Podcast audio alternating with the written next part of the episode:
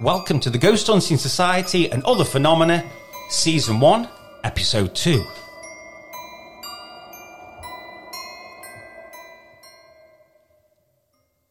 I'm here again this week. It's Damon with uh, Nick, Twang, and Marie. How are we doing, guys? Good. Good, thanks. Yeah. What we've been up to this week? Me mainly being ill. Oh, actually, of course, you were poorly, weren't you, Yeah. during a ghost hunt? Yeah. during an investigation, yeah, had to send people home. Not very well. But this was just a bug. There was nothing affecting Not it. possessed. Okay. That was not That's brilliant. possessed. It was brilliant. just a bug. Hang, hang on though. Can you remember what I said to you before we started? About what? Something's going to affect you tonight. You did. You did. I'm- yeah. uh, very interesting. Okay, Yeah, so it's yeah. Nick, it's Twang's fault then that you, you became ill. Oh, but it is now. Yeah. Something like that. Yeah. And how are you doing, Nick? You're all right, mate? All right, yeah, just work, work, work. Work, work, work. All right, okay. Uh, last week we did uh, episode one. And we briefly just talked about the guys who were part of the Ghost Hunting Society and other phenomena. And we said that the week after, which is this week, we were going to get a, a guest on and we're going to go and start with a bang because uh, the gentleman I'm going to introduce you all to now is a, is a guy that I saw originally, I think it was around about February 2021. And uh, this person was on GMTV talking to Holly and Phil. And that gentleman was Father Jason Bray. How are we doing, Jason? Hi, how are you? I'm very well, thank you. Now, me and yourself have spoken before, obviously. Uh, we had a bit of a Mm, chat. right, yeah. Uh, I think we actually spoke Yeah. for, for a couple of hours and um, fascinating conversation. the guys sat around the table know very little about yourself, and we do that deliberately because then they can obviously ask the questions that we hope the audience want to ask because it's inquisitive minds. So, um, Yeah, sure. if you can, then, Jason, just start off with uh, first of all, are you okay with being called Jason? Yeah, call me Jason. Yeah, fantastic. Okay. Could, could we just start then with a little bit about your life and kind of what got you to be part of the church for for start off? Like, it, what was life like for a young Jason? Right. I first got into um, this sort of thing, ghost busting, whatever you want, uh, whatever you want to call it, um, after I was ordained. Been ordained now for about 25 years. And uh, when you're ordained, uh, they basically provide you with a house. So I'm currently sitting in a quite a big house. It's um, uh, it's a vicarage, but when you're starting off, obviously they you know they start you off with a uh, a much smaller house.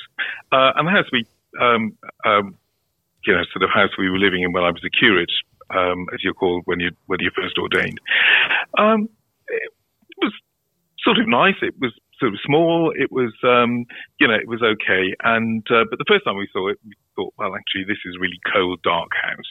Um, but then it was January, so we thought, well, you know, pretty much any house is cold and dark in January, and we didn't think anything of it. And then it had been empty for about a year. So um, they decorated it for us, which was really nice of them. And uh, then we moved in at the end of June, and the house was still cold and dark in June. And we thought, ah, it's cold and dark because it's been empty now for 18 months. And, uh, you know, the heating hasn't been on properly. It, it, it'll just take a while to warm up. And it was sort of, um, you know, the brickwork was, um, was cold if you touched it and fine, great. And it did sort of eventually, uh, begin to warm up. Um, but while we were there, a couple of months after we, uh, after we got there, Tom, my first son was born and uh, you know we decorated um, a sort of nursery for him. It was at the front of the house. It had two external walls, and we thought that's the reason why it's always cold uh, in there. It's colder in there than any other room in the house. The front door was immediately below, so we thought, yeah, that's you know, you know that'll do it. But it's it's a really nice room, and uh, he doesn't seem to be particularly bothered by the fact that it's cold, and of course the entire house is cold. So, uh, so we thought, well, you know, we'll live with it. Um, and we did, you know, he was fine. Um, but the house was sort of never really warmed up properly. So, um, in those days, um, I can remember those long, you know, long gone days when you'd basically plug a phone into a socket and you have to sit next to it. Uh, and, um, the, our phone socket was at the bottom of the stairs. You'd sit at the bottom of the stairs and there was always a draft coming down the stairs except when you tried to find the, where the draft was coming in, it wasn't. It was just drafty for whatever reason. Um, you know, uh, my mother made big curtains to sort of hang in front of all the doors and that sort of thing, and that didn't seem to make very much difference either. And we thought, just just a cold house, you know. Um, yeah, we live with it. Uh, and then two things happened. So um, after a year of uh, being in the house, I was ordained again. I was ordained priest, uh, and I went off on a course to learn how to be a priest. And while I was away, um, you know, sort of, uh, yeah, a couple of things happened in the house. Uh, Laura, when I got back, said, "It's awful. We need to do something about this house um, because." You know, it's always been cold and dark, and but it's just sort of got worse and worse and worse. In fact, it was so cold that uh, you know Tom was crying. I went in to get you know, you know see if he was all right, and uh, it was like walking into an ice box. There was a sort of definite sort of cold area around just around his cot. You know, when you walked away, it was it, you know you know it was a bit warmer, but um, it was absolutely freezing, and I was worried that he'd come to some harm because it was just so cold in there. Uh, and uh, you know that that that was a bit weird. Uh, and the, uh, then around the same sort of time, one evening, I, um, you know, was getting ready to sort of go to bed, went to the bathroom, standing at the bathroom door, just about to open the door when I sort of saw, um, but I didn't see because whatever it was was on the other side of the door. It was like sort of figure standing in front of me, person, man, um, wearing a sort of big mask, uh, like big wooden mask about sort of three feet in diameter, uh, and uh, with eye slits in it, uh, just glaring straight at me. Um, and, you know, sort of looking at me with hostility. And somehow I recognized that, you know, he was also a priest and, um, you know, sort of couldn't work out what was going on here. So sort of mustered up the courage, um, opened the, uh, opened the bathroom door and there was nobody standing there. So I just, sort of threw myself under the covers, and uh, Laura said, mm, "You're right. Looks like you've seen a ghost." I said, "Well, I didn't see a ghost as such. Um, it just seemed to, you know, you know." And I explained what had happened, and she said, "We need to get somebody in." So uh, my boss, uh, somebody called uh, um, somebody called Jeremy, he was the vicar. He lives in the big house. So uh, so he came along and he said, uh, "Yeah, okay, not a problem. Um, we'll." you know, sort of say some prayers, I'll splash some holy water around, uh, it'll be fine. And that's what happened. so we said some prayers. Um, he allowed me to follow him around the house. He wouldn't let me see the prayers that he was using for some reason. I think some of them might have been in Latin as well. And then he threw holy water at the walls. We got back, said the Lord's Prayer, and that was it really. Um, house suddenly became warmer and lighter and as if you know, sort of a presence had been removed. Um, we were then sort of turning down the thermostat because we'd had the heating on, um, you know, sort of pretty much all the time. Uh, and uh, it actually became quite a pleasant, pleasant place to live. So, you know, friends, uh, friends were going around and saying, actually, you know, what have you done to it? Uh, we, you know, we sort of explain, yeah, don't believe a word of it. Um, but a couple of weeks after this happened, I was talking to one of the church wardens, church wardens, the sort of people who help, help vicars run churches, and uh, he was saying, "Do you like the house?" And I said, "Yeah, it's all right," because it was by that stage it was all right. Uh, and he said, um, "Strange thing about those houses," he said, when they were building the houses, they disturbed a Roman graveyard. Uh, all right Said at the edge of town, he said that the main road, he said, went, you know, went past there and they always buried the dead along the side of the main road and that's what they found. He said, I've often wondered about those houses. Uh, I didn't tell him and he almost certainly didn't know because the vicar wouldn't have told him anything. But I sort of, yeah, had something been disturbed? Got no idea. But what it did was that it sort of, you know, sort of, basically, there is something to this. Uh, and uh, when I got when I got an opportunity, went on a course, spoke to my bishop, who's the you know the ultimate boss, and he said, "Yeah, okay, you know that's uh, that's great. I'll put you on the team." And uh, I've never looked back. So I've been doing that for well, you know, 22 years or so. Wow. That's some story. Just, wow. Yeah. I was just looking around the, the, the, the table while you, you, were, you were speaking, and, and Jules were, were dropping down as in, wow, okay. this is this is amazing. Um, so yeah, I mean, So can I ask the the face that you saw with the wooden mask? Um, Would you say that was something to do with the Roman area, or Well, it could have been. I don't know. Um, you know, it, it, it was just that sort of impression of somebody standing there, and as I said, I didn't see. Um, I didn't see it. You know, you know, sort of who it was. Uh, I knew that when I opened the door that there was somebody standing on the other side of the door. Don't ask me how. And you know, they, my you know, so so it could have been a figment of my imagination. But given what else was going on in the house, you know, that that you know, you just sort of wonder how likely that was. Um, but I did wonder whether it was connected somehow to you know, sort of you know, sort of Roman sun worshipping cult because it was like a sun mask. yeah? Who knows? And was that one of the first uh, paranormal experiences that you had, or did you have prior? Uh, yeah, it probably was. Um, yeah, I, I'd never really experienced anything like that before. I'd heard stories, and uh, you know, some you know, some members of my family have got sort of uh, sort of slightly creepy stories about sort of uh, you know, um, my great grandfather wandering through the shop at night and all that sort of thing. Um, but um, yeah, um, you know, you know, it was the first sort of proper thing that I could sort of put my, you know, you know, you know, sort of put my hand on and say, yeah, this this seemed to be some sort of paranormal experience. Um, you know, I'd, I'd spooked myself out loads of times. Um, the place where um, my parents live and my father still lives, um, yeah, they they they got, uh, you know, they sort of lived down a really dark lane, uh, and the garage was sort of beyond the house.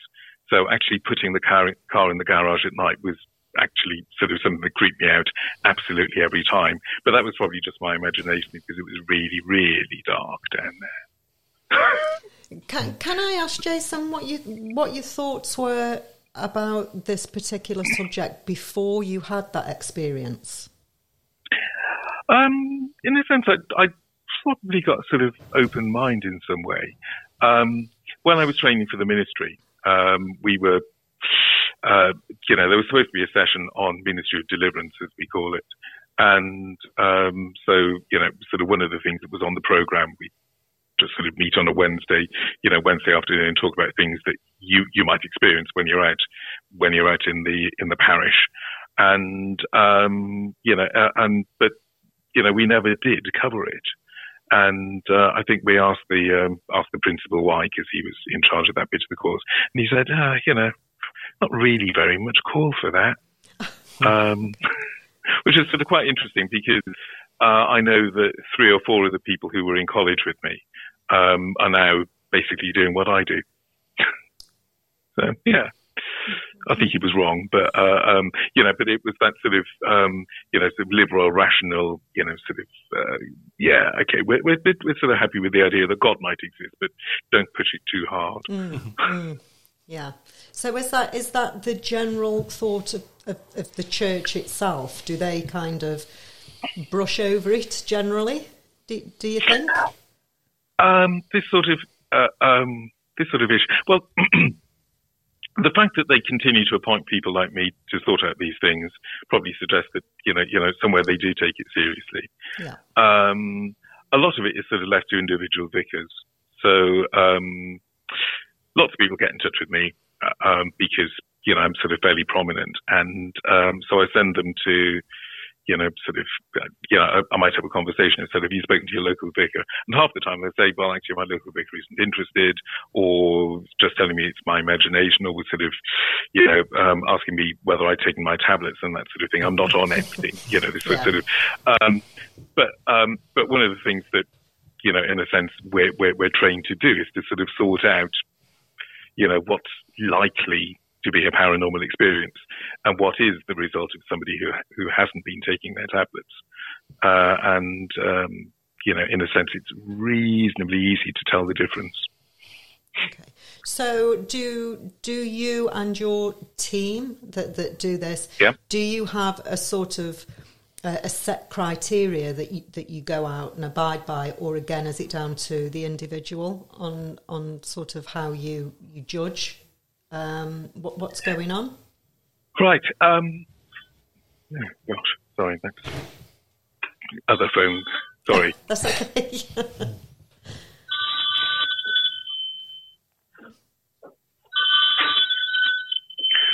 yeah. It might be a job. Somebody Yeah, job coming so we need you now. We need you now. Yeah. Sorry about that. Right. Um, do you want to ask the question again? Uh, yeah, it was just um, interested in when you or any of the team go out, you know, when, when you get called out to to investigate. Um, d- do you abide by a certain set of criteria so that you're all sort of singing off the same Hem sheet. hymn sheet, Yes, if you exactly. like? Yeah, yeah. Yeah, okay. Or is it down to each individual how you know your own your own methods? Right. So what we do is, um, you know, we, we, we usually go out in uh, go out in pairs and we have training together. Um, so uh, because I'm the you know, I'm the team leader, I'm also responsible for training. So everyone will have been on some sort of training, uh, and um, you know, and then what what will actually happen is that somebody will get in touch, usually with me. Um, so, you know, if they get in touch with the bishop, bishop's office or something like that, bishop's office will send them to me, or a lot of the time people actually just get in touch with me directly. Um, so I'll try to have a conversation with them about what's going on. And, um, in a sense, you know, that, you know, that gives you some sort of idea of what sort of thing it's likely to be. So we do get lots of people who will say, uh, I'm possessed. Okay. Uh, and, um, you know, you, you can, you know, the rule of thumb is that if somebody is telling a priest, I'm possessed, I need to be, I, I need you to exorcise the demon, the chances are that they're not going to be possessed because if, if your entire being has been taken over by uh, an evil entity, that evil entity is not going to allow you to basically wander into church or talk to your local vicar and say, I need you to get rid of this thing Yeah. it's a possibility, but it's um, highly unlikely. Uh, and they're the sort of people who, you know, you know, you sort of talk to them, and uh, you know, half the time they say, "Well, um, yeah, uh, you know, sort of, yeah. How do you? Why, why do you think you're possessed? Because I'm hearing voices. Have you spoken to your doctor? Yeah, my doctor told me that I was, uh, you, you know, that I, uh, you know, to take some tablets, uh, but I don't need the tablets because uh, I'm um, I'm not mentally ill. I'm not psychotic. I'm possessed. And then you go round and round in circles. And that, you know, those are actually quite difficult to deal with because um, quite clearly, you know, the chances are person is suffering from schizophrenia or something like that. If you're hearing voices, that's the most likely thing. Uh, and it's remarkably difficult actually sort of talking, talking them into going and getting professional help. Um, because they will have convinced themselves that they are possessed rather than, you know, rather than mentally ill. Um, so, you know, uh, we encounter those sorts of people. Uh, we also encounter people who sort of um, have just spooked themselves out, to be honest. Um, so, you know, I remember when, um, you know, you know, sort of one girl rang me and, you know, you had to talk about the sort of um, fact that her um, necklace was moving round. Uh, and she just did a ride with her boyfriend, and there was a sort of electrical storm, and it was all that sort of thing. And I think she'd probably just spooked herself out. Um, occasionally, that happens when people are on are on drugs as well. That you know, you know, sort of um, narcotics rather than, um, you know, you know, rather than prescription medication. Um, so that's another one to watch out for. Uh, well, you know, you know, the sort of real cases, in a sense, uh, are cases where more than one person has experienced the same thing. So um, sometimes somebody will sort of uh, um, sort of ring me up and say, "Okay, you know, we, you know, there's something weird going on in the house. Um, stuff's moving around. Poltergeist activity, which we can come on to if you like, um, is." You know, you know, sort of is quite common. Most of the time, it's got nothing to do with the paranormal. It's, it's a stress reaction extreme stress reaction, but it's a stress reaction. Uh, but they might say that, and um, you know, sort of somebody's seen this, uh, somebody else has seen it. Um, you know, we we are all experiencing similar sorts of things, and uh, you know, there is a consistency to what the family is experiencing. Can you do something about it? And that's when you start sort of thinking, actually, maybe there is something to this case. Um, so that's when you think, actually, this is, you know, um, you know, you know, this is where we really need to go in and, um, you know, sort of either with holy water uh, or with um, you know, the sort of um, celebrate, celebrating the Eucharist, saying Mass, whatever you want to, you know, whatever you want to call that, uh, and that will be a sort of slightly more, you know, you know, we we bless the house with holy water first, and then, um, you know, celebrating the Eucharist is, you know, would be the next thing, uh, would be the next thing that we do. Um, but you know, um, so in a sense, we're looking for consistency. Uh, we're also looking for likelihood as well. Um, so I can remember talking to talking to a family that was sort of, you know, you know, talking about a ghostly presence of some guy with exceedingly long hair who was standing in the bathroom. And, you know, it just didn't make any sense at all because the, you know, the building that they were living in was brand new. It was in the middle of nowhere. Uh, it was a sort of council estate in one of these places where, where they just sort of stick people, you know, stick people out of the way in a mountainside. Um, but uh, um, you know, but it was it was an entirely new house, and there didn't seem to be anything there at all. Um, you know, you know, they you know they were talking about this sort of guy standing there with really long hair, and oh gosh, yeah, you know, sort of unlikely in the extreme. so, can I just ask as well, Jason? I think we, we touched on this before. We were referring to deliverance. Is, is that the same as an exorcism? Right. Okay. So um, uh, we try not to use the word exorcism because, um, or exorcist, because it conjures up all sorts of, you know, all sorts of images of uh, yes. Hollywood films and you know, sort of people turning up in. Um, black trilbies like you know like I do actually. yeah, I've, I've seen uh, the front cover of the book. Yes. Yeah. I'd be disappointed yeah, but, but, if you didn't have one on. Yeah, but um, you know, yeah, but I don't always and you know the chances are I'm arriving in these places in the car they won't wear the trilby. You know, it's uh, um, I just think I look good in it. That's why I wear it. you do. I've seen uh, it. You do. thank you.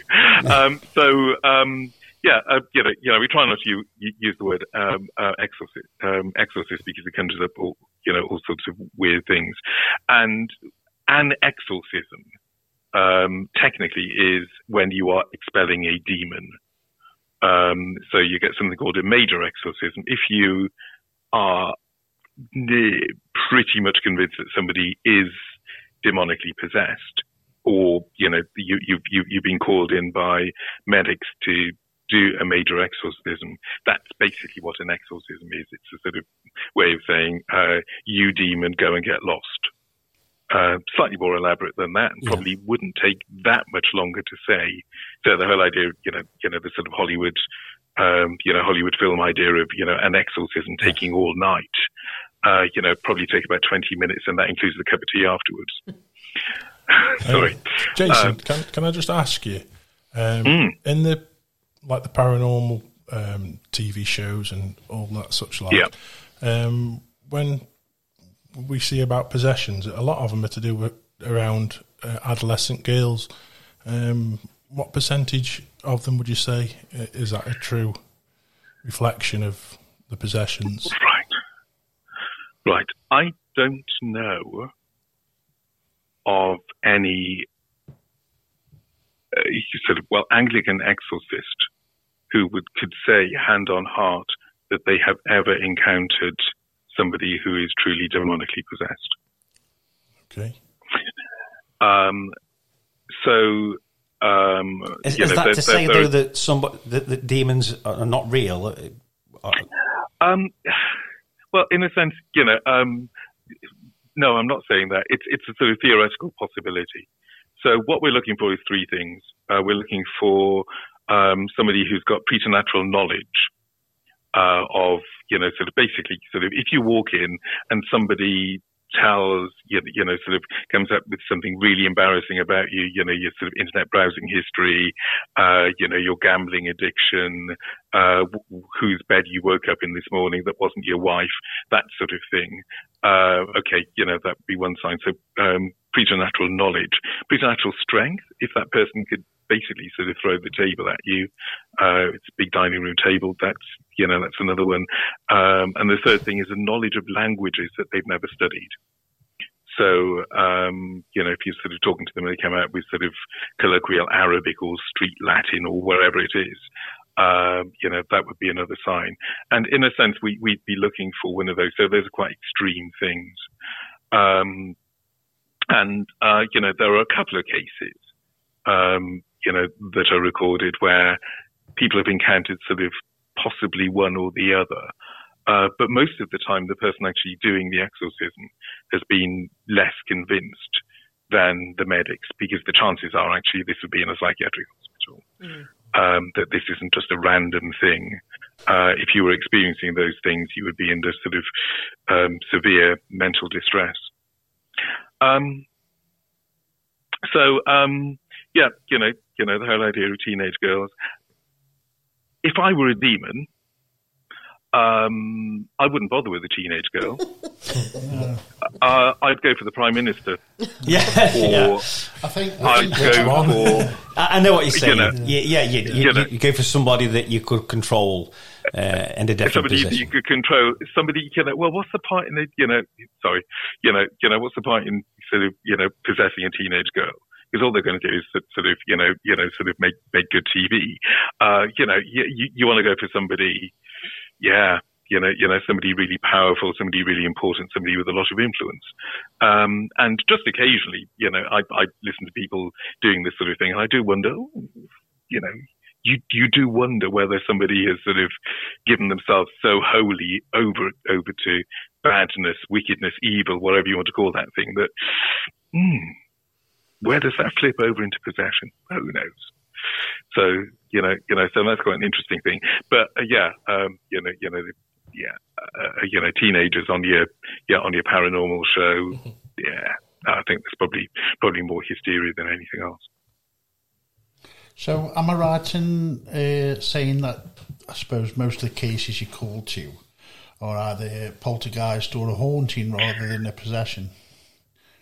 Yes, that's right. Yeah. Yeah. So, um, yeah, as I said, you know, occasionally people would get in touch with me and say, uh, "I need you to exorcise me because Right, I'm yeah, possessed." yeah. Uh, and then you get this sort of, you know, you just go round and round in circles. Uh, and that, you know, it can be really difficult to deal with. But what they need to do is to see their, you know, is to see their GP and, you know, actually to get, you know, to get some sort of professional help. And sometimes actually we, we will say, uh, I'm not prepared to see you until you have been to see your GP. And, um, you know, which is sort of, um, you know, sometimes they, you know, you know, they, they play ball.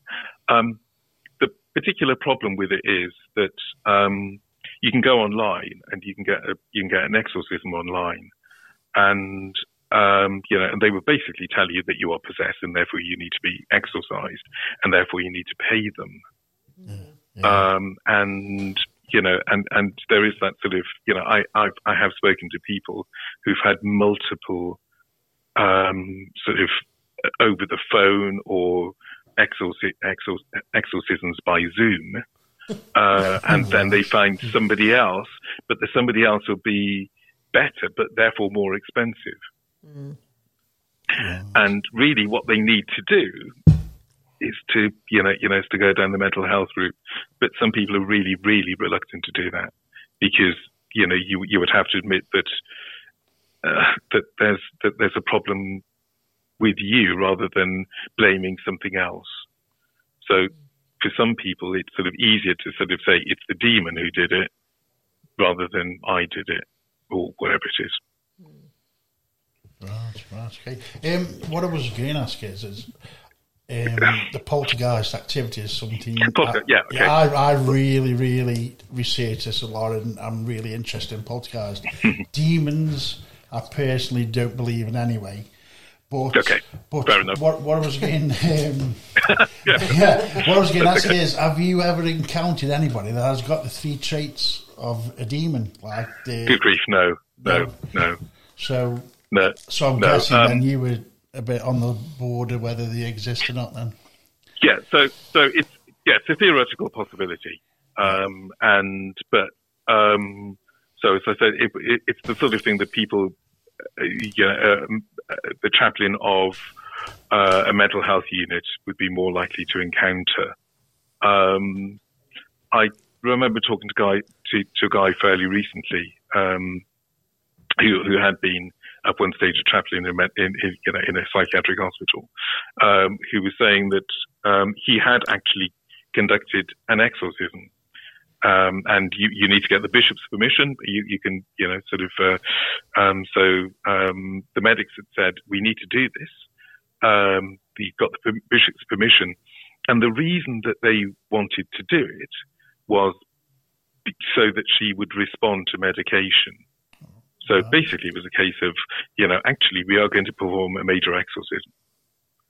So they performed the major exorcism. It had the desired result for them, which was nothing, um, because it wasn't, you know, you know, she she wasn't possessed. She was just, you know, she just needed to, you know, needs to play ball with the, you know, with, with the, you know, you know, with the medical team. Uh, and that was basically, you know, basically the result they were looking for. So the exorcism was performed knowing that it wasn't going to work. And that therefore, you know, actually, you know, sort of, if you were possessed, the exorcism would have worked. Now, you know, you know, sort of, you know, now we're in this place. Please take your medication. Mm. That's like the placebo effect, isn't it? Yeah, the placebo yeah. effect. Yeah, yeah. That's, yeah. Well, it, well, no, no, it wasn't a placebo effect. It was basically actually, you know, so you know, so after we've done this, you can still hear the voices, can't you? Right. Yeah. So you know, you know, sort of, yeah. you know, you know, almost the opposite because it, it was performed um, knowing that it wasn't going to work. Um, you know, and uh, yeah, you know, if, if the placebo effect had worked, maybe they would have said, okay, fair enough. But it didn't. Um, you know, she continued to hear the voices because she was suffering from schizophrenia rather than from demonic possession. And, you know, the hope was that she then responded and sort of started taking, taking her tablets. Because you can't force, mm. ultimately, people to take their tablets. Um, and if you're absolutely convinced that you're not mentally ill, you're possessed, that's really difficult. Um, okay, so so you, you you were talking about uh, poltergeist activity, yeah? Yeah, Twang just he's fascinated with uh, poltergeist. Twang. Right. Okay. Right. My take on poltergeist activity is that it's uh, an extreme stress reaction, uh, and uh, it seems to uh, affect some people rather than others. Um, some some age groups rather than others. So you tend to get in again teenagers uh, you also get in people who are at the other end of life. So, um, very often people who are um, sort of towards the beginning of Alzheimer's is the other, you know, is the other thing. But it can happen, you know, it can happen to anybody. So, so I've spoken to people who've um, been really stressed at work and they've, you know, sort of, uh, you know, there's stuff moving around the house. You say, well, actually, you know, what's what's happening in work. I'm really stressed about blah blah blah this situation, and it's almost as if um, the energy, your energy, earths itself in a physical object.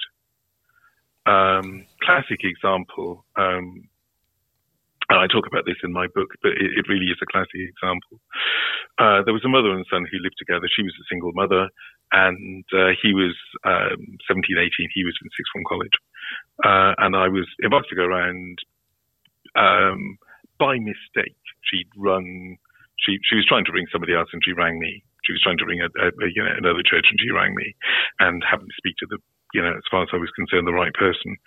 So she was a Roman Catholic. Um, the Roman Catholic priest had been in several times because um, there was a whole load of poltergeist activity happening in the house. Um, the um, you know the sort of bottles flying around the room and the cutlery, you know, the cutlery drawers rattling and that sort of thing, and shoes moving around. It's always shoes. Don't ask me why. It's always shoes. So the shoes moving around. The Roman Catholic priest had come in and sort of said, okay, yeah, um, this is caused by a ghost. So, um, has anybody in the house, you know, because there were only two of them anyway, um, ever used a Ouija board? Because that, that might have let something through. Um, and uh, they said, well, no, that she, she sort of asked, uh, asked around, and it turned out that her brother had once used a Ouija board. So she fell out with her brother. She, she, she, she you know, you know, she was quite a um, angry, sort of fally out person. Uh, so she fell out with her brother over it, banned her brother from the house. Never come here again. You blah blah blah because you're bringing ghosts with you because you do Ouija boards, all this sort of thing. Um, but it, it, it kept happening. And uh, the Roman Catholic priest went around a couple of times, and uh, you know, so nothing seemed to work. Um, so uh, she decided to call somebody else. When one one day, um, she and her son were having a row, or rather, she was rowing at her son. So, sullen teenager standing at the top of the stairs. Uh, his mother is giving him everything she's got, uh, and uh, you know she um, yeah, she, she, she was, you know, sort of, uh, you know, both barrels and, you know, hand grenade, you know, you know, be, being lobbed in and he's standing there and taking it. And while she was doing it, her vase exploded. She's got this big blue glass vase. Apparently, it was the one thing she got left, left from her mother. It was on the, um, it was on the, uh, the shelf behind her she hadn't touched it, she hadn't been anywhere near it, and it just exploded. So uh, she explained what happened, and I thought, okay, right, here we go. What, what, what my reading of the situation was nothing to do with ghosts. Uh, Ouija boards, yeah, um, sorry, yeah, I, I, don't don't really believe that Ouija boards let anything through. Um, it's it's it's a sort of parlor game anyway you know, we can come back, come back to that one if you like. And um, that basically what had happened was that the tension has built up so much um, that basically his angst, his resentment, his sullenness uh, had built up to such an extent that basically it earthed itself in her vase. Right. Um, so we went around, blessed the house, and sort of, you know, suggested that maybe she ought to take it a bit more easy on her son. Um, she didn't come back to us. no. no. Um, but um, you know, but that's you know, you know, that was a sort of classic poltergeist thing where uh, you know there wasn't any sort of paranormal presence, and because the Roman Catholic priest would have banished whatever you know ghost you know sort of haunting stuff, whatever it was, that would have gone with you know, with what he'd done, there was still an issue. And the issue, I think, was between them. But you could feel the tension when you walked into the house.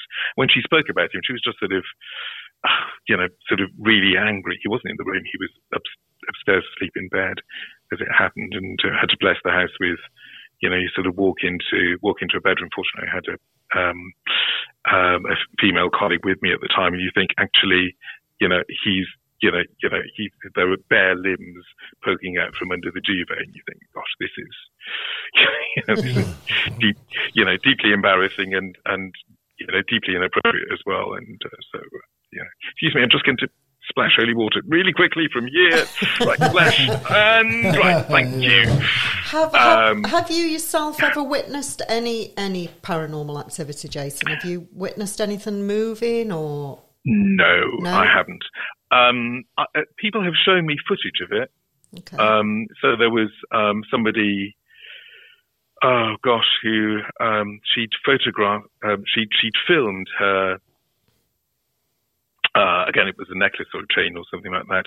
Um, she she'd filmed it moving, and I, you know, I had to sit there and watch it, you know, and it was mm. sort of yeah, okay, yes, it was definitely moving, and you know, sort of two minutes of sitting there watching a train moving uh, can seem like two hours. Yeah, mm, you know, sort of, yeah. gosh, it's terribly exciting. It's got it's paranormal activity, it's poltergeist activity. You think, yeah, actually, this is look, look, it's still moving. Yeah, I can see it's still moving. Yeah, that's that's great. I want to sort out why it's moving rather than the fact that it is moving. Mm, mm. Um, and uh, yeah, you know, you know, occasionally people will uh, want to show me something like that, and yeah, okay, fine, yes, yeah, I can see that that did move, that did happen.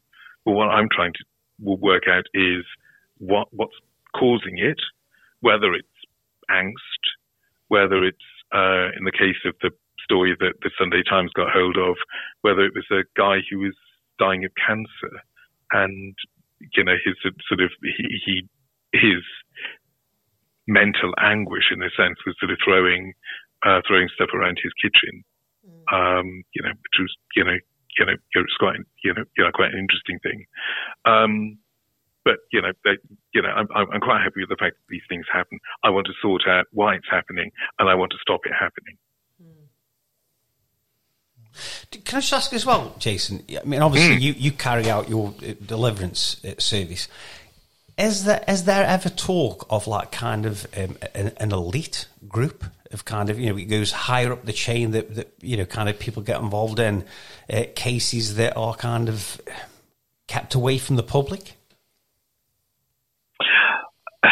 Not really. So um, each diocese, so, so, diocese is the equivalent of a county. Um, so each it's it's the it's the area that's sort of you know um, uh, under the under the authority of a bishop. So uh, each diocese will have a team, usually of deliverance ministers, um, for a whole load of reasons, mainly to do with insurance. Uh, we tend to do all of the work because, um, nor, you know, years ago, um, basically your local vicar would go around and do it. Um, if the local vicar is going to do that, they have to do so under our supervision.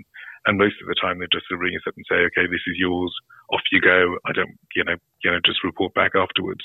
Uh, but that's for insurance purposes rather than anything else. So the deliverance team will do most of the work in the diocese, but for that reason, uh, we're also trained, and um, you know, we we we try to take it seriously. So uh, I've spoken to sort of vicars before who said, well, actually, the whole thing's a complete hoax. You know, if you've got a cold spot in your room, it's quite clearly, you know, because the radiators need bleeding. And having lived in a house where there was a genuine cold spot, nowhere near a radiator, and the radiators are being bled and the radiators are pumping out heat, and it didn't make any difference. I know that that's not true, uh, yeah, and that these things do actually work. Um, but uh, no, no, there isn't an elite. Um, you know, just occasionally people will try to treat me as some sort of, you know, sort of wonder worker. Um, so I got sort of you know, somebody the other day, um, you know, yeah, we need you to do this because uh, nobody else is good enough. And I'm thinking, well, actually, yeah, no, that's not true. You, you know, you need to engage with your local people. Um, so you said earlier on, just tracking back, that there's usually a pair of you that go to each, uh, each investigation. Yeah. So yeah. is the other person with you part of the church, or can it be anybody? If not, do, right. do you need a friend to come with you because I'm available? right. Okay. Yeah. Um, so uh, um, we, you know, the other person will almost always be part of the team. Uh, because they will also be trained, and it's really useful to have somebody else with you. Um, so uh, basically, what happens is that somebody um, you know, you know somebody leads. It, it, it, it's usually me, but it isn't always. Um, and then the other person will observe. And uh, the other person, interestingly, will pick up all sorts of interesting things that I've missed. Yeah. So, um, you know, there was one case that um, I was dealing with once when um, my colleague had picked up the fact that there, there were scratch marks on the doors. Um, and you know, you know, the sort of why are there scratch marks? He said, "You saw the scratch marks on the doors."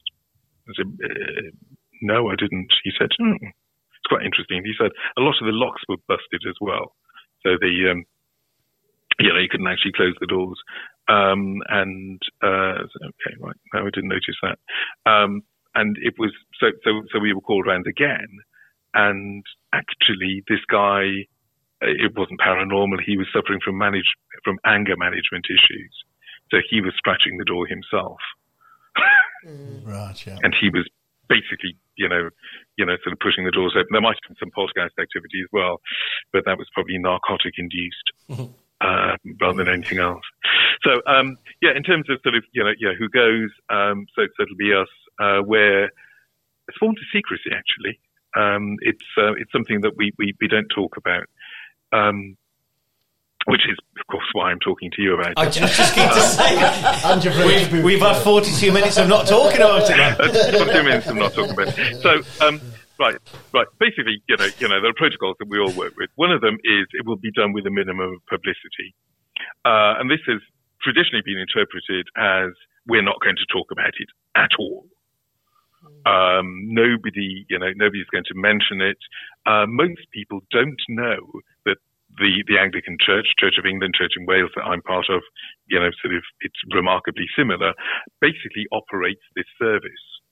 Um, and um, in a sense, because I got outed by the Sunday Times, because they got hold of a story about me and they they sensationalized it and they said this is what we're going to publish. I said that didn't happen at all. Well, actually, what did happen, and it was a boring poltergeist story. Um, but uh, but they, they they outed me, so everyone knows who I am. And what I've agreed to do is basically to sort of say, you know, yeah, I'll tell my story, so that when people need help, instead of going online and trying to get help from somebody who's going to charge them, you know, sort of 50 quid, you know, 50 quid for a Zoom call, uh, they might actually come to us because we can probably help them. Because what, what, what what's really frustrating is, um, you know, you'd sort of talk to somebody and they've been absolutely everywhere. You know, they sort of consulted online mediums. They consulted, uh, you know, there was a guy, guy was uh, you know, sort of talking to recently, had been sort of, he'd be, been consulting people internationally, and uh, you know, and they all charge. Whereas actually, uh, on the ground, you have a sort of team of people who will come around and basically sort it out. Uh, we don't charge. In fact, um, we, don't even take mileage um, because it's just sort of, you know, we, we don't want even to be seen to be charging if that made sense. Yeah, yeah. So you know, you know, you'll quite happily sort of go out and do stuff, and uh, you know, yeah, you know, the mileage will come out of your sort of general, you know, general expenses. But you know, uh, you know, if somebody offers me twenty quid for twenty quid for petrol, I will not take it. Um, because we, uh, you know, because we don't charge. So that's sort of minimum publicity thing. But what, what it does mean is that individual cases, um, so I won't talk about details and I won't reveal identities. Yeah. Um, so, uh, yeah. Sorry, but it, it, yeah, it was a nice try. I'd love to take you with me, but I can't. I was just going to say, but that, that was a nice letdown. So yeah, none of us are on the team, basically. That's, yeah. that's, that's, a bit yeah. disappointing, yeah. Okay. Well, Jason, uh, I think we've kind of come towards the end of the the interview. Yeah. I'll, I'll, be I'll be honest with you, mate. We've we've had a, fantastic time.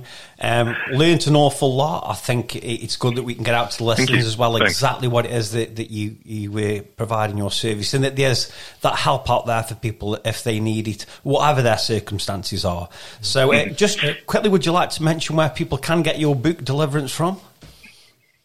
Right, um, yeah, you can buy it from uh, good bookstores or um, Amazon's probably probably the easiest place to get it. Um, so, um, but yeah, yeah, you can order it through your bookstores. Um, some some of the bigger branches of Waterstones will sell it.